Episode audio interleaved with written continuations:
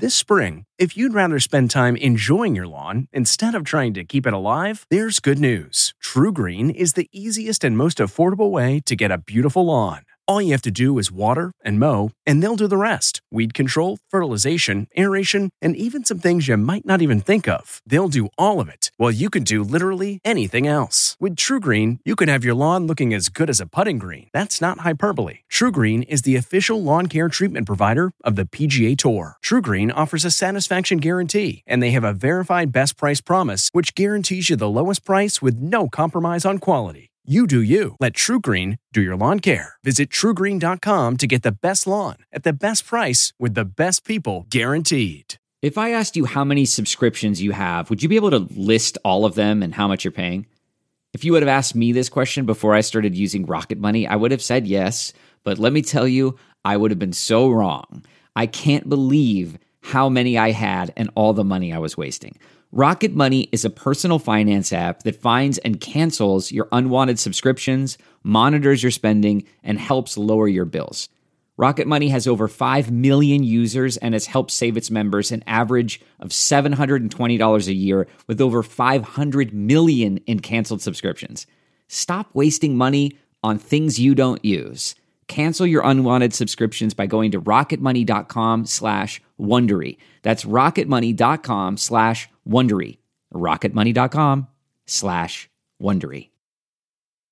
This episode is brought in part to you by Audible, your go-to destination for thrilling audio entertainment. Whether you're looking for a hair-raising experience to enjoy while you're on the move or eager to dive into sinister and shocking tales, Audible has an exclusive collection of thrillers from best-selling authors that will keep you on the edge of your seat. Like James Patterson's first audio-only thriller, The Coldest Case. Experience stories like never before, where every chilling detail is brought to life by captivating sound design. Plus, as an Audible member, choose one title a month to make yours forever. And now, new members can try Audible free for 30 days. Just visit audible.com slash WonderyPod or text WonderyPod to 500 500. That's audible.com slash WonderyPod or text WonderyPod to 500 500.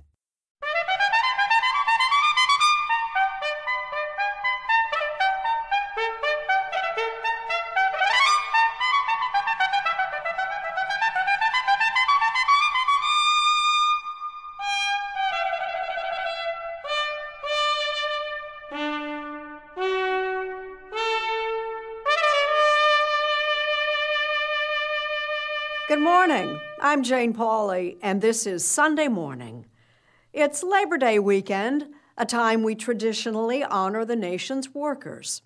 The COVID pandemic has had no small impact on working America, but on this Labor Day 2021, it's looking like help wanted is very much a sign of the times, as Erin Moriarty will tell us.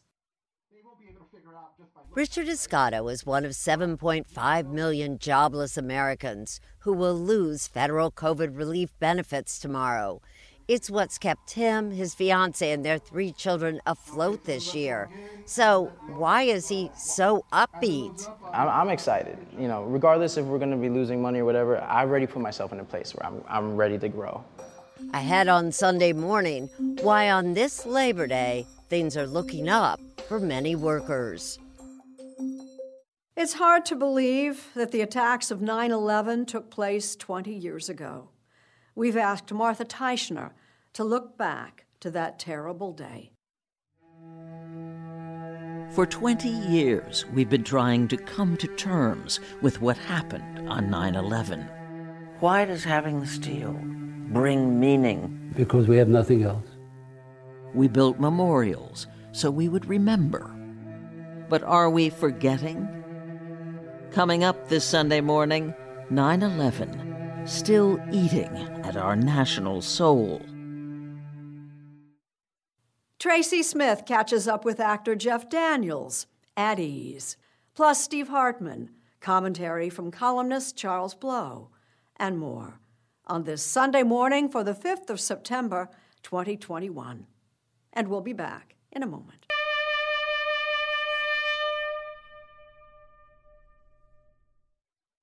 Friday's COVID dampened hiring figures tell part of the story. But these help wanted signs may tell a more important part. On this Labor Day weekend, Erin Moriarty takes a close up look at working America. Pandemic? What pandemic?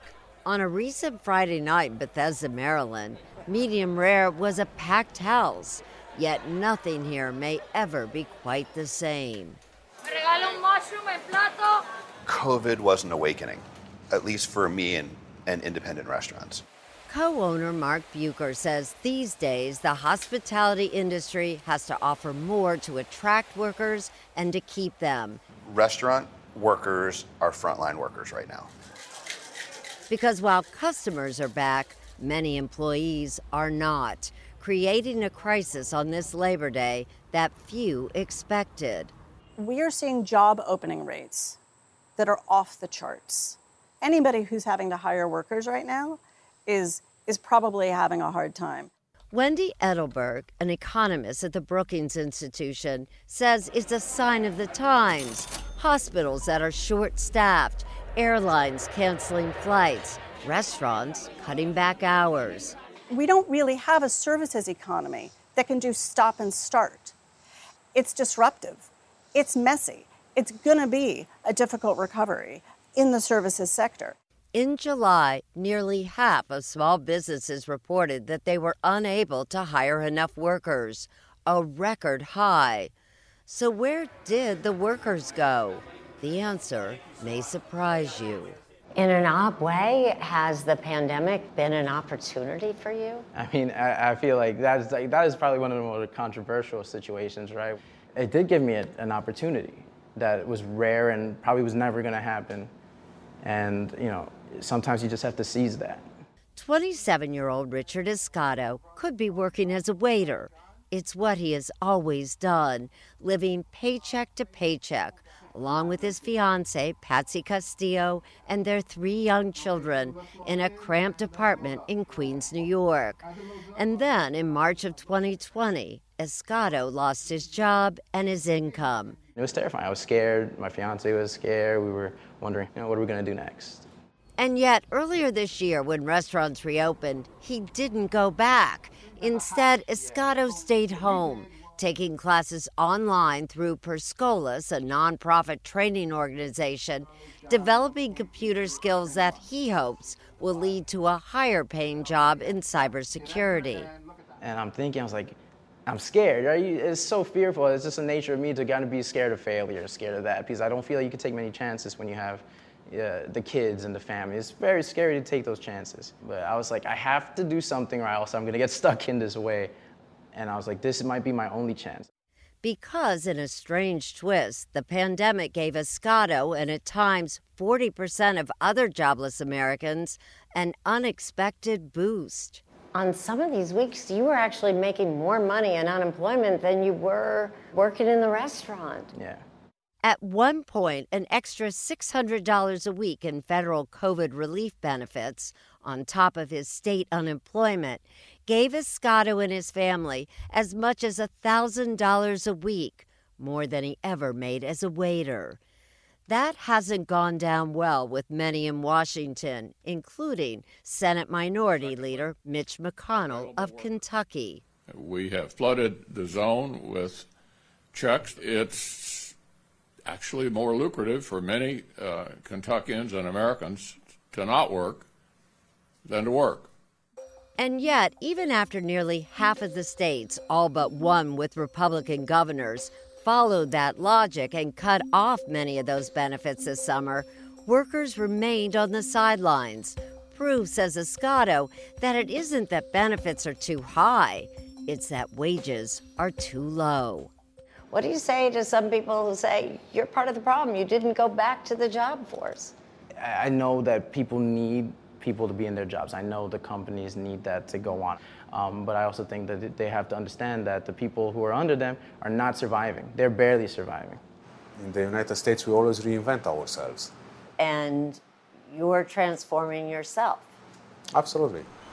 Until he was laid off last year, 42 year old Dan Nicolaescu, a trained mixologist who emigrated from Romania as a teenager, had spent more than two decades in the restaurant industry.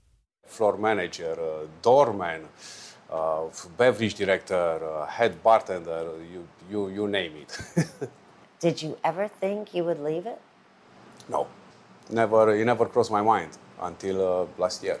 So pre pandemic, you kind of just thought, okay, no sick days, no retirement plan. That's the way the business is. And you Sure. pretty much accepted it. Yes. But he says a year home with his wife and two kids changed his perspective. Nicolaescu is hoping to trade mixology for mycology, mushroom farming, and is now looking for work in the field. Is there money in mushroom farming? I guess I'll have to find out. but we can't always pursue only the financial side of things. There is no rewind button in life, right? So let's pursue happiness.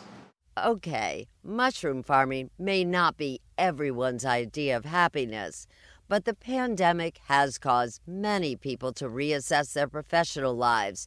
And the good news for lower paid workers, says Wendy Edelberg, is that as businesses compete for labor, wages and benefits are on the rise. There was a time when $15 an hour seemed beyond the pale. And now what we're seeing nationally is that market pressures are doing the job that the federal government couldn't. Market pressures are pushing up wages for lower wage workers across the country. I mean, we see some national employers raising their minimum wages to $15 an hour across the board. And these wage increases are long overdue.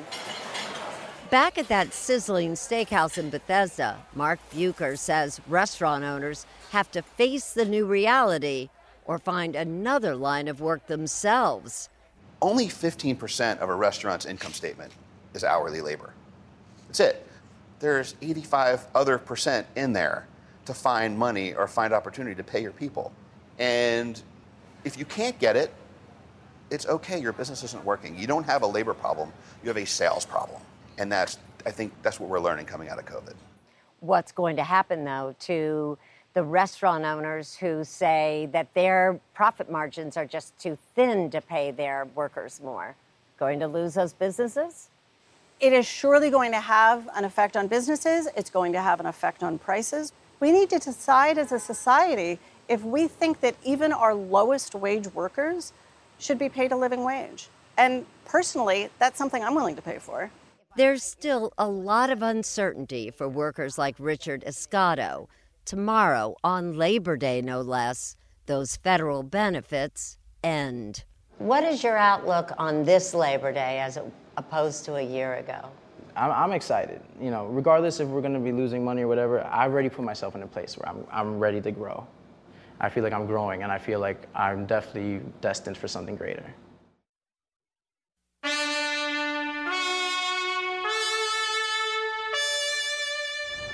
We know it was a terrible day that changed everything.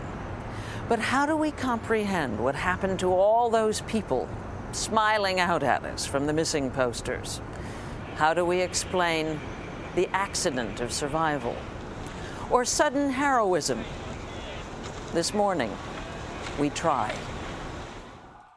That was Martha Teichner 20 years ago, trying to make sense of the unimaginable, the attacks of 9 11. All these years later, she tells us, that task hasn't gotten any easier.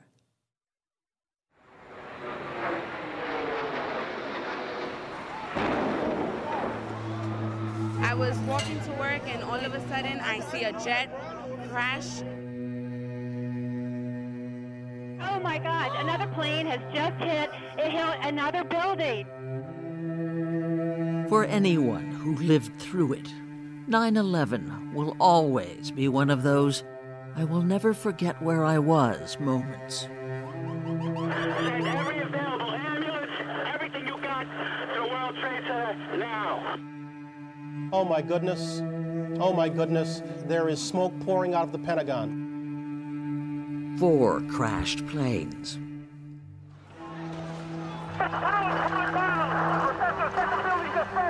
Professor Nearly 3,000 dead. It's crazy. It's nightmares. Armageddon right here. After 20 years, the poison of the time release horror is still as toxic as ever, is still spreading, is still history in the making. It's another Pearl Harbor for this country. You know, it's impossible not to compare this with the attack on Pearl Harbor.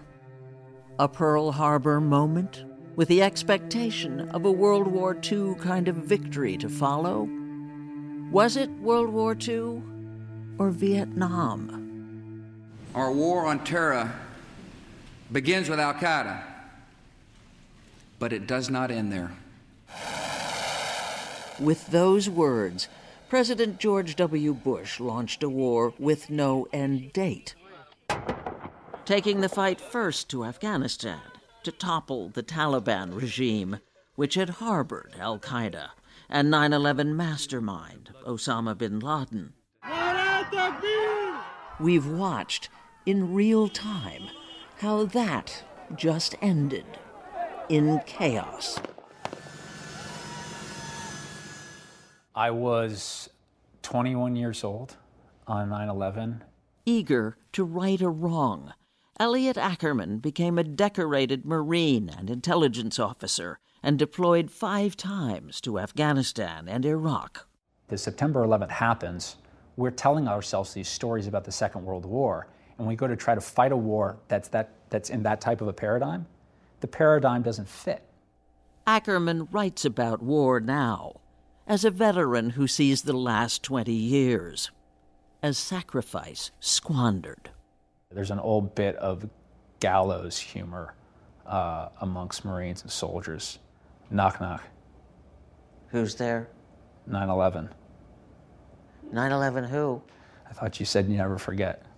But that's pretty scary. That, yeah, that and that's we a bit of gallows humor when you're sitting there in Afghanistan in 2012 and 2013 getting shot at and you know, you know the country doesn't care.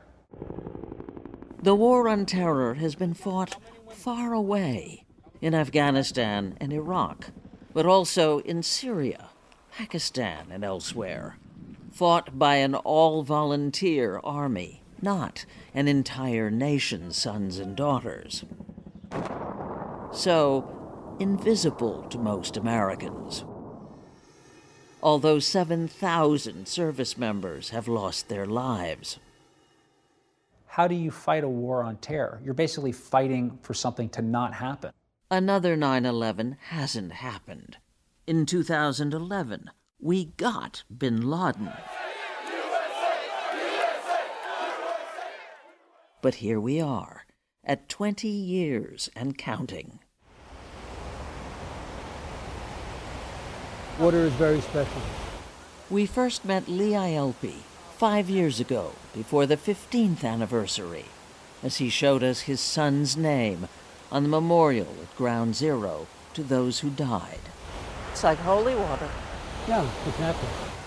For Ielpi, the meaning of 9 11 is and always has been personal. About this place on that day. My son Jonathan, New York City firefighter, uh, called and said, Turn the TV on. The first plane had hit.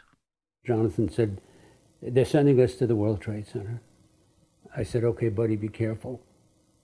And he said, Okay. And that was the last time I spoke to my son. By the time the North Tower collapsed, Lee Ielpi, a retired firefighter himself, was racing to the site. I asked him, everybody, did you see my son? The answer was no, no, no. Then I started meeting dads. Did you see my son? No. So we walked together. Eventually, there were eight of us that would meet up every day. For nine months, together, they clawed through the rubble, searching for their firefighter sons. Lee Ielpi kept going back, even after Jonathan's body was recovered. 343 New York City firefighters died on 9 11. A symbolic stand in for all of them Jonathan Ielpi's battered gear. Lee Ielpi gave his son's coat and helmet to the 9 11 Tribute Museum, which he helped to found. so the next generation would understand. In 2021, do they? He thinks no. And I love talking to the young people. And I'll ask a student or two or three or four, what does 9 11 mean to you? And the answer is, what is 9 11? We checked. Only 14 states require 9 11 instruction. How it's taught, or if it's taught at all, is mostly up to individual districts and schools. One of the things that I discovered is that a lot of adults were still so traumatized, are still so traumatized by 9 11 that they don't want to talk about it. So, in fact, when I was writing Towers Falling, it was a very hard journey. Young adult author Jewell Parker Rhodes sees herself among the writers and educators finally beginning to grapple with 9 11. If you look at 9 11 literature, we're building a canon that you can start in elementary and all the way up move to more increasingly complicated, well told stories about the legacy of 9 11 and the time that we spent in Afghanistan. Towers Falling was one of two 9 11 books assigned as summer reading to middle school students at Queens Grant Community School in Mint Hill, North Carolina, outside Charlotte.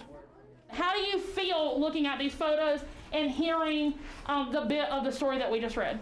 For an entire week, My aunt was actually in New York working, and my mom was super scared because she couldn't talk to her.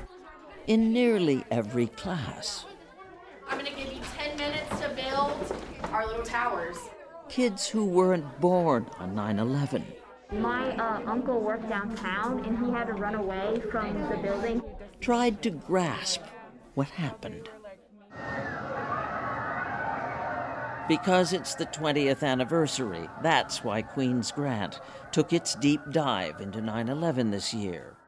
Do you think your parents are ever going to forget 9 11?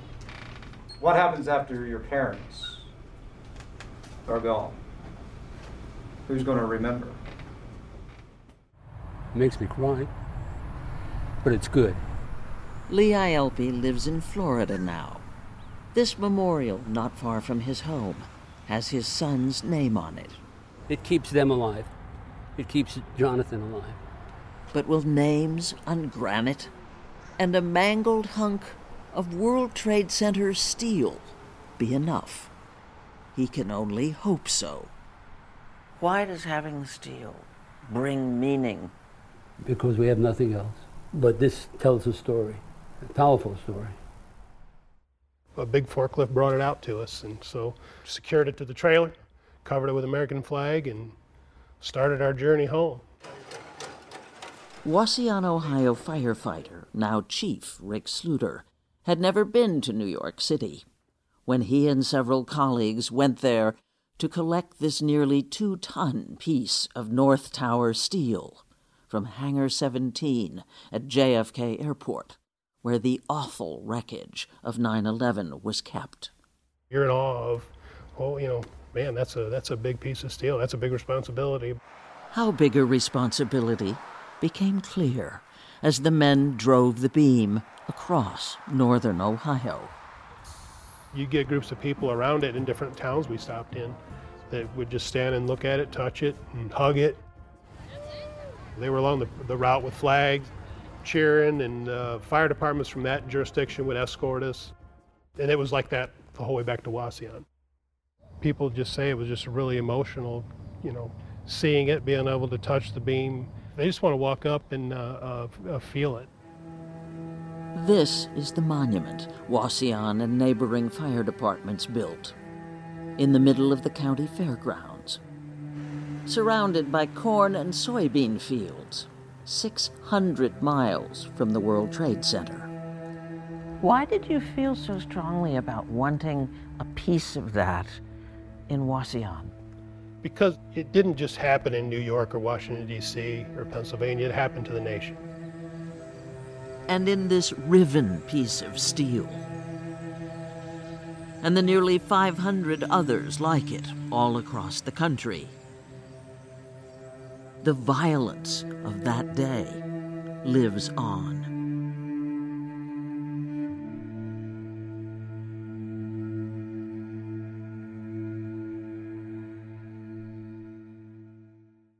Looking to instantly upgrade your Mother's Day gift from typical to meaningful? Shop Etsy. Get up to 30% off well crafted and personalized gifts from participating shops until May 12th. This year, embrace your creative side. You know, the side your mom gave you, and shop Etsy for custom jewelry, style pieces, home decor, and extra special items she'll adore. Need something original and affordable for Mother's Day? Etsy has it. Shop until May 12th for up to 30% off gifts for mom. Terms apply.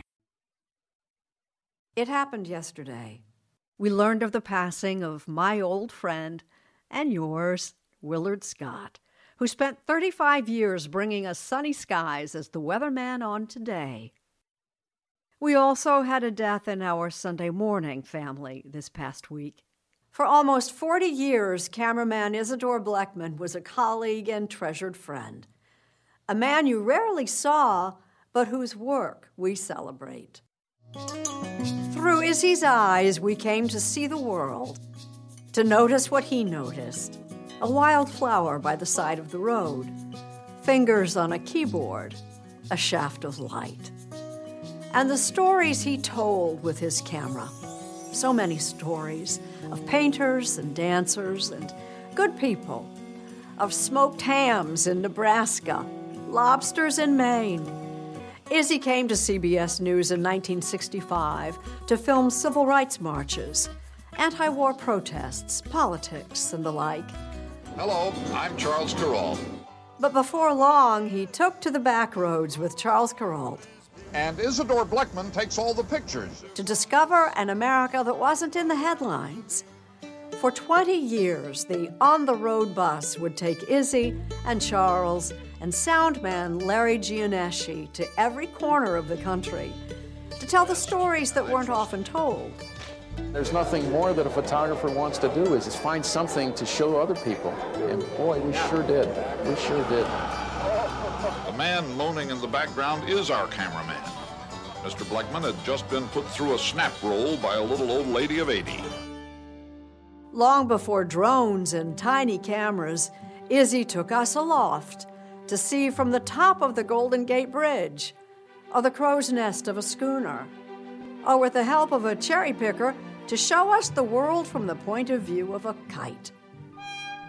After the bus was retired, Izzy took up residence full time at Sunday morning, where he crisscrossed the country for 15 more years, telling hundreds more memorable stories with his camera until in 2002, aboard another RV with Bill Geist, Izzy took his last pictures for CBS.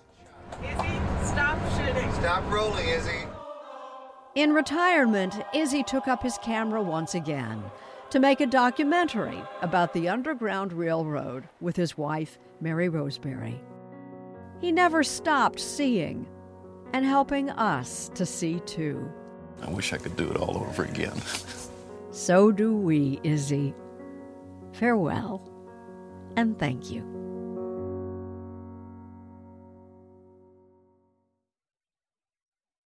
You nonetheless are, without a doubt, a member of the worst period, generation, period, ever, period. So when you ask what makes us the greatest country in the world, I don't know what the f- you're talking about. As an actor, Jeff Daniels has made a name for himself playing characters who speak their minds.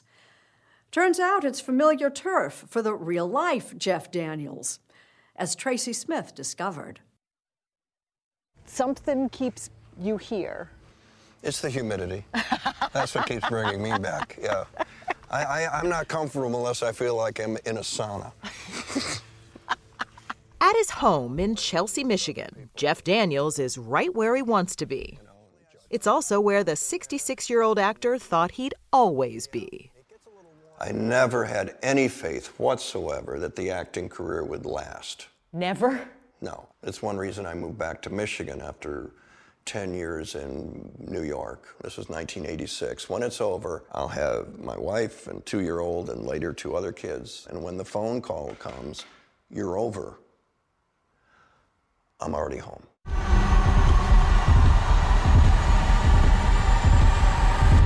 But right now, his home is on streaming TV. Man can have two reasons for doing the right thing. In the new Showtime series, American Rust, Daniels is the police chief and I'll watch out for you. Of a rundown little town trying to uncoil a murder mystery that touches some of the people he's closest to. This case is poisoning my town. What appealed to you about the police chief? I hadn't played it before. I really enjoyed driving the police cruiser. His character is like just about everyone else around here a good person going through tough times in rural Pennsylvania. I protected you so many times, Pete. Tried to get you cleaned up, changed attendance records, all because you got a family. Well, I can't help you anymore. We had budget cuts the last three years. There's a bunch of people in American Rust. If they aren't at bottom, they can see bottom. And they're stuck and they're trying to get out and they're good people and they have to make bad decisions just to survive in the United States of America. It's a role he's played many times. Give me the gun and go home. Give me your gun. The guy with the guts to say what no one else will. Why is America not the greatest, the greatest country in the world, Professor? That's my answer. You're saying yes. You might remember his famous monologue in 2012 from Aaron Sorkin's series, The Newsroom. First step in solving any problem is recognizing there is one. America is not the greatest country in the world anymore. The speech went viral. Enough? This regiment was formed last summer. But Daniels had been just as stirring two decades earlier as a Union officer in the 1993 film Gettysburg. We are an army out to set other men free. America should be free ground. All of it. The thing is, after his heroic role in Gettysburg, it was hard for some folks to picture Jeff Daniels like this. What are you waiting for? Get over there and talk to her. As Jim Carrey's goofy sidekick in the Farrelly Brothers' 1994 hit Dumb and Dumber. Psycho when she finds out how far I came just to see her. You know what you have? Her briefcase. She's gonna be thrilled to see you. There was someone else on call the whole first week of shooting. What? Yeah. Yeah. Somebody to replace you? Yeah. Jim wanted me, the Farrelly brothers wanted me. Studio, mm. Oh, look, Frost. Harry? Hmm? Of course, in the end, he stuck it out, and they loved it, even the folks back home. I do this all the time. Mika Brzezinski took a trip to Daniel's hometown for us in 2006. Oh, I could spend a lot of money here. And met Jeff's dad. People no. Will say we look alike, and I'll say that's too bad because I'm not too good looking. Bob Daniels was funny, but to Jeff, he was also the moral inspiration for every great role he would ever play. But to always remember it was a sin to kill a mockingbird. Sadly, Dad didn't live to see this his son Jeff as Atticus Finch in the Broadway adaptation of To Kill a Mockingbird.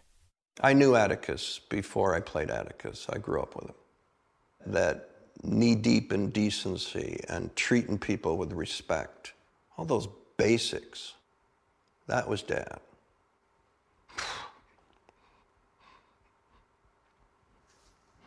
I miss him. What do you miss? I don't know if I can get through it. um,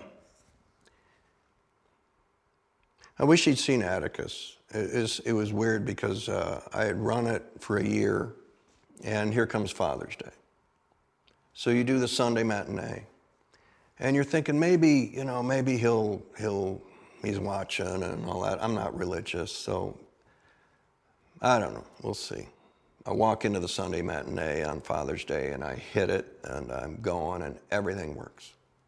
You get to the closing argument and you write it like you're writing Secretariat. Let's begin by restoring this man to his family. Let's begin with justice. And you, you get to the end of the show and you hope to see him at the back of the house, you know, some angelic holy light, and you don't, because he's not there. Okay.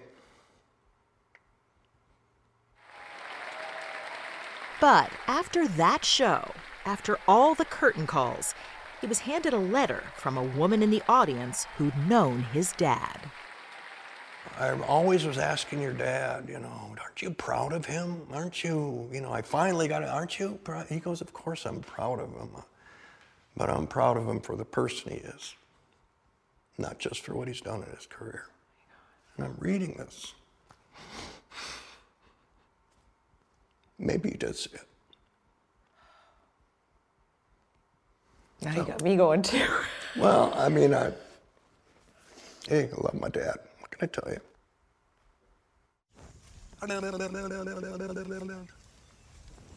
Yeah, there you go. Summertime at the Daniels house is family time. His three grown children live close by, and the grandkids are frequent visitors. What's the best part about being a grandpa? The best part about being a grandparent is that you no longer have to listen to other grandparents tell you how great grandparenting is. oh, you're gonna love, shut up. But summer days are fleeting.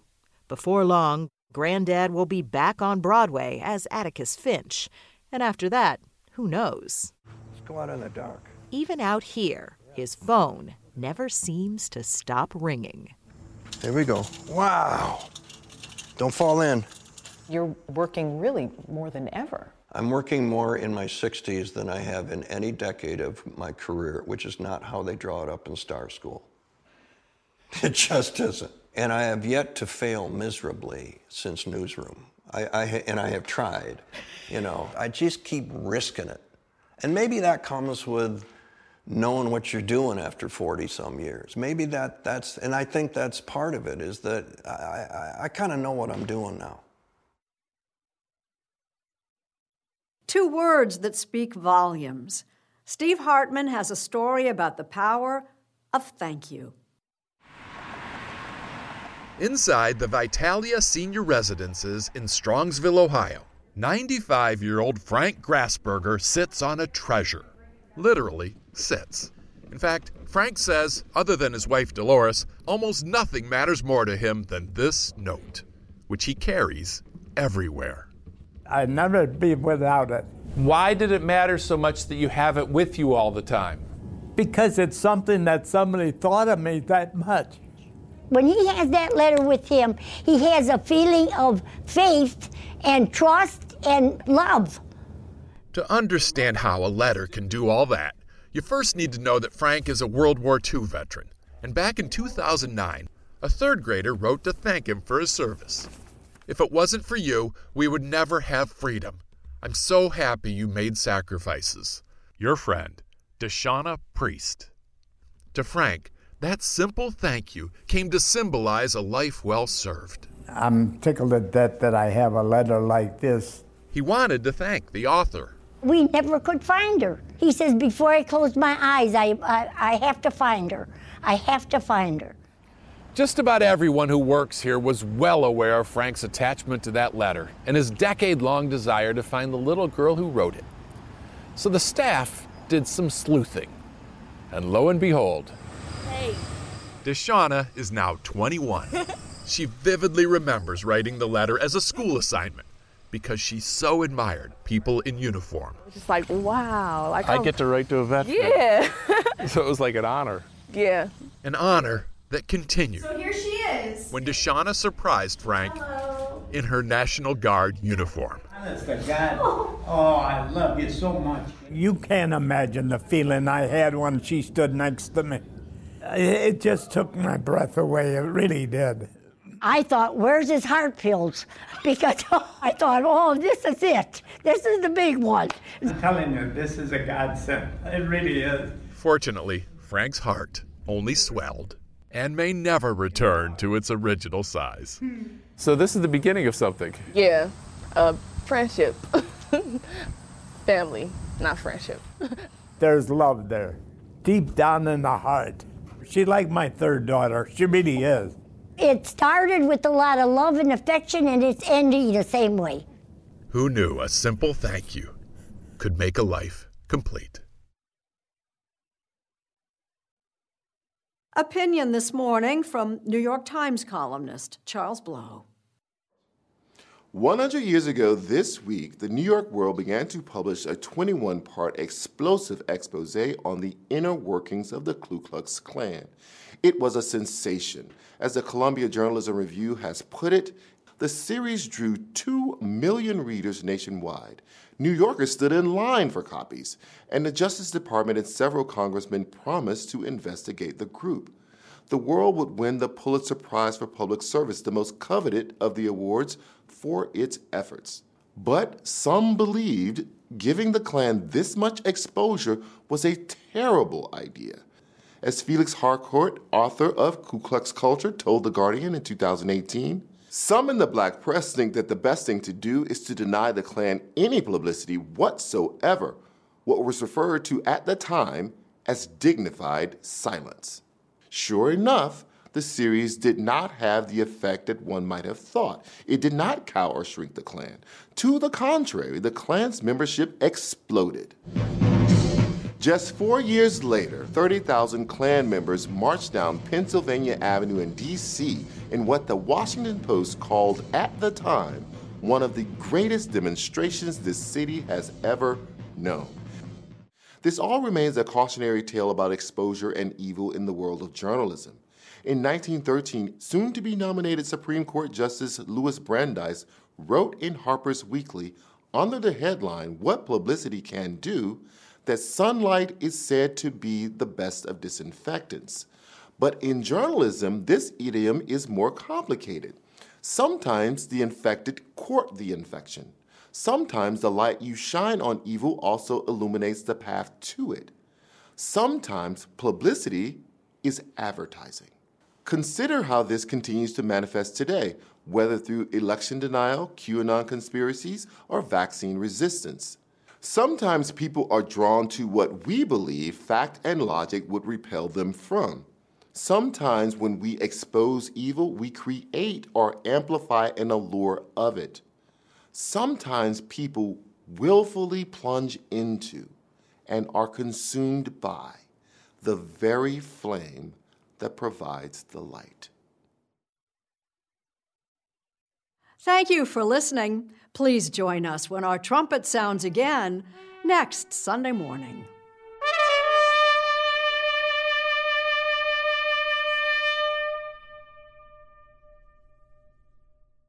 If you like CBS Sunday Morning with Jane Pauley, you can listen early and ad-free right now by joining Wondery Plus in the Wondery app or on Apple Podcasts. Prime members can listen ad-free on Amazon Music. Before you go, tell us about yourself by filling out a short survey at wondery.com/survey.